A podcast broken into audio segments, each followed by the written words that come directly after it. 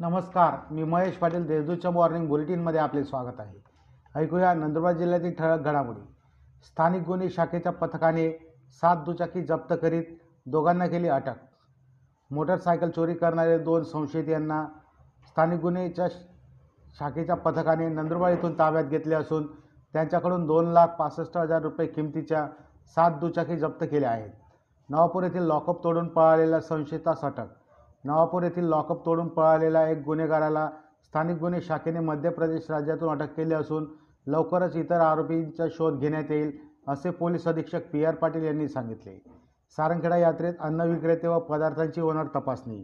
सारंगखेडा यात्रेतील अन्न विक्रेत्यांच्या अन्न पदार्थांची तपासणी होणार असल्याची माहिती अन्न व औषध प्रशासनाचे सहाय्यक आयुक्त संतोष कांबळे यांनी एका प्रसिद्धी पत्रकान्वये कळवले आहे.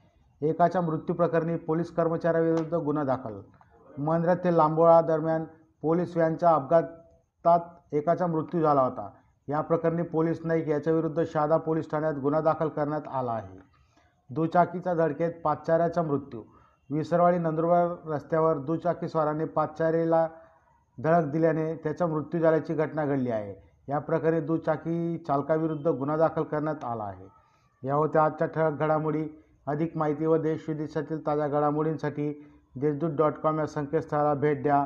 तसेच वाचत रहा. दैनिक देशदूत. धन्यवाद.